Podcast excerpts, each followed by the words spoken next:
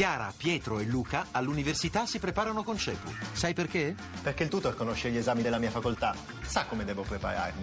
Perché faccio anche verifiche e simulazioni d'esame. Perché non voglio arrivare all'esame con l'acqua alla gola. Capito? Per superare i tuoi esami, chiama CEPU all'833 1188. Allora mi è arrivata la stampa, nel frattempo la prima pagina, anche loro aprono con il Colosseo. Colosseo chiuso, interviene il governo, assemblea blocca migliaia di turisti, il decreto da oggi musei, servizi essenziali. Franceschini misura colma, il premier non lasciamo la cultura in mano a sindacalisti anti-Italia, Camusso strano paese. Poi c'è un titolo sulle riforme, ce ne sono anche altri poi su altri giornali, ve li leggerò tra poco. Comunque sulle riforme intesa nel PD a un passo, e poi DEF, Palazzo Chigi rivede a rialzo le stime, dalla flessibilità dell'Unione Europea arriveranno 13 miliardi e poi c'è un servizio di Marta Ottaviani, l'inviata ad Atene, più in là tra un quarto d'ora parleremo anche di questo. Nelle piazze anti-Tsipras, virgolettato, ci ha traditi. Ecco, allora, poi si parla anche del viaggio del Papa a Cuba. Comunque noi adesso invece parliamo di Expo e lo facciamo con Gian Giacomo Schiavi, vice direttore del Corriere della Sera. Gian Giacomo, buonasera. Buonasera a tutti voi. Allora, grazie naturalmente per l'orario, soprattutto, oltre che per la tua cortese disponibilità, come al solito. Ecco, perché? Perché è stata un po' una settimana nella quale il Corriere della Sera ha avuto una parte importante, no? nel padiglione italiano. Beh, l'ha avuta già dall'inizio con sì. Casa Corriere.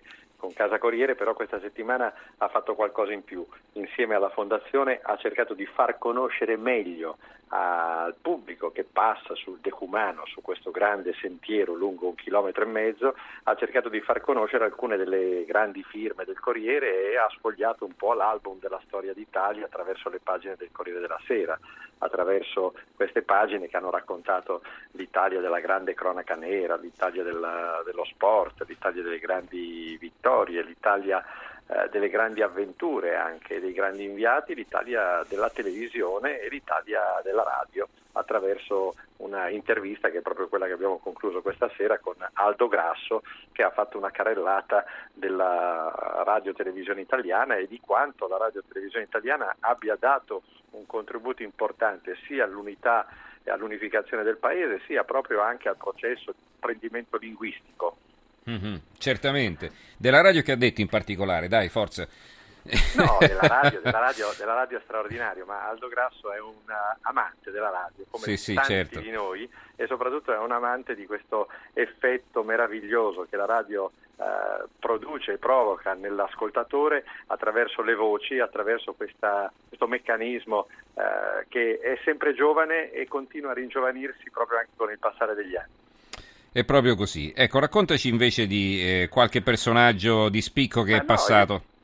Beh, è passato Moser, sono passati i musicisti, è passato Bollani, è passato Eros Ramazzotti, sono passati, hanno dato la loro testimonianza, hanno anche fatto anche brevi, piccole esibizioni davanti proprio così a questo pubblico che passa, a questo fiume di persone molto bello, molto variopinto, molto interessante, che dà una sensazione piacevole e dà anche una certa speranza anche al nostro paese, perché si vede un'Italia diversa da quella che spesso raccontiamo, diversa da quella, ne avete parlato prima, di quella delle assemblee sindacali e degli scioperi che poi vanno contro il pubblico, vanno contro gli spettatori.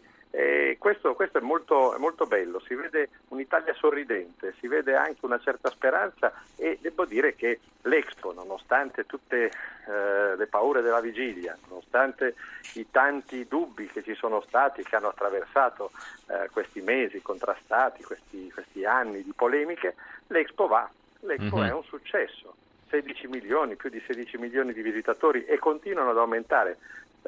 Oggi, possiamo già dire oggi, sabato, questo weekend, sarà un altro weekend di ressa, di code e soprattutto code comunque senza cattiveria. Io ho visto la coda al padiglione Italia, 2 ore, 3 ore, la coda al padiglione del Giappone, che è uno dei più visitati, la coda al padiglione degli Emirati Arabi, anche quello addirittura 4 ore di coda, la gente sta al caldo in coda e comunque poi alla fine è felice di aver visto questa novità, questo padiglione. Devo dire che c'è questo aspetto anche un po' della grande fiera, c'è un po' questa idea un po' anche di quasi di sagra popolare, però piace, piace e comunque insomma dà questa idea di un paese che si sta muovendo e soprattutto si coglie insomma questa sensazione di essere in mezzo al mondo. Ci dici qualcosa sui turisti stranieri, sui visitatori stranieri, insomma, perché immagino la maggior parte saranno italiani, no?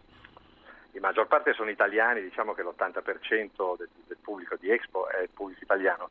I turisti stranieri sono ben disposti e soprattutto escono soddisfatti, hanno gradito e gradiscono molto la visita al padiglione italiano e dal padiglione italiano portano la sensazione che la creatività, che questo paese della bellezza, questo paese della grande bellezza è uno dei paesi più belli del mondo e noi molte volte non ce ne rendiamo conto, noi molte volte parliamo male del nostro paese e non sappiamo sfruttare al meglio le risorse, però devo dire che ci amano, ci vogliono bene. Io questa sera sono rimasto al padiglione dell'Uganda, per esempio, che era molto affollato anche questo, ma tutti hanno questo senso di accoglienza e si percepisce questo. Gli stranieri questo l'hanno colto e devo dire che è stato un biglietto da visita importante da questo punto di vista e infatti l'immagine dell'Italia attraverso quello che hanno raccolto anche gli operatori dell'Expo è un'immagine positiva, un'immagine meno negativa di quella percezione che spesso abbiamo noi.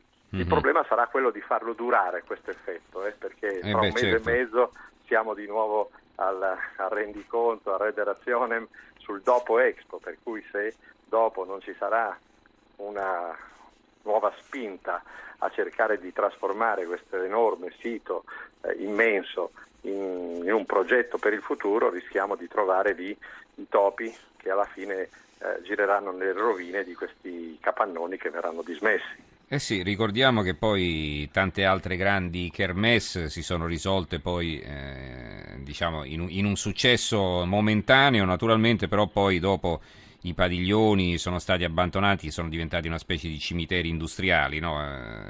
Strutture inutilizzate ed è un vero peccato, insomma. Chi è riuscito per esempio a sfruttare molto bene, a modernizzare la città in una maniera incredibile è stata Barcellona con le Olimpiadi.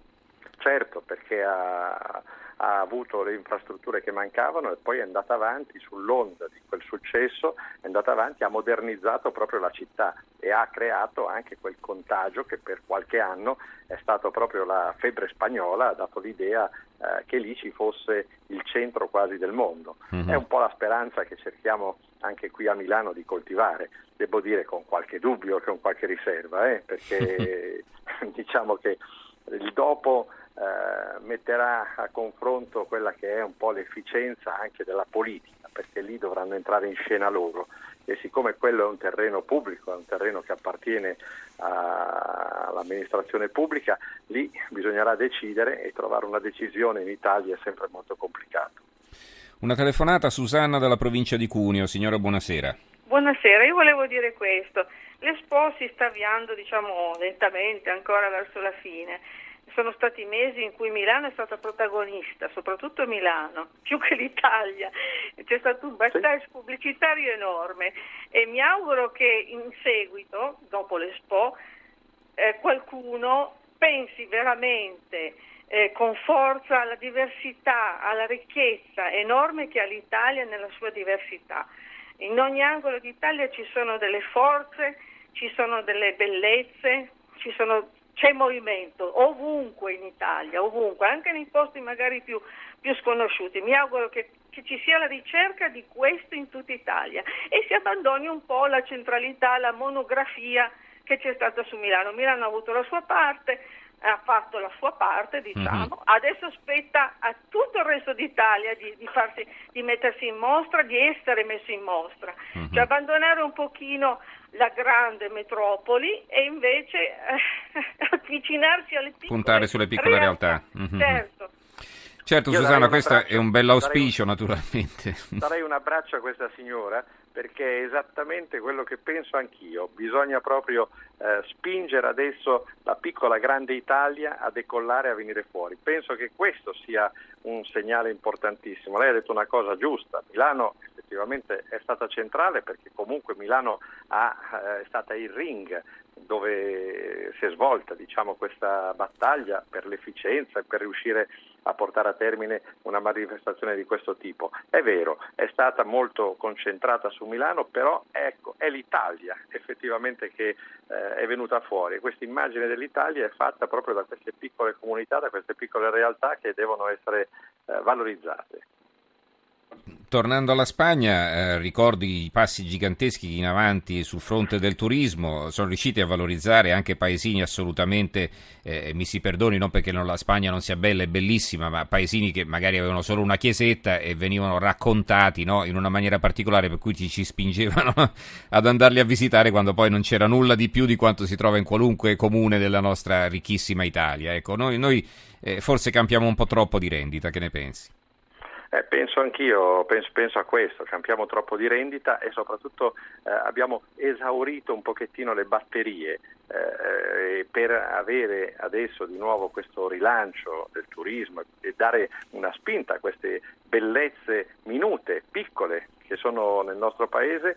Ci vuole anche proprio un'operazione non solo di marketing, ma un'operazione di efficienza, ci vuole un'operazione sul territorio. È quello che è sempre mancato purtroppo nel nostro paese. Abbiamo vissuto di rendita e abbiamo ballato proprio sulle nostre bellezze, però c'è questo tesoro che rischia anche di essere esaurito e di essere sfruttato molto male, mentre invece all'estero vogliono che noi facciamo l'Italia, facciamo la vera Italia, quell'Italia che anche la radioascoltatrice ci ha ricordato. Benissimo, allora ringraziamo Gian Giacomo Schiavi, vice direttore del Corriere della Sera. Grazie e buonanotte Gian Giacomo. Grazie a voi.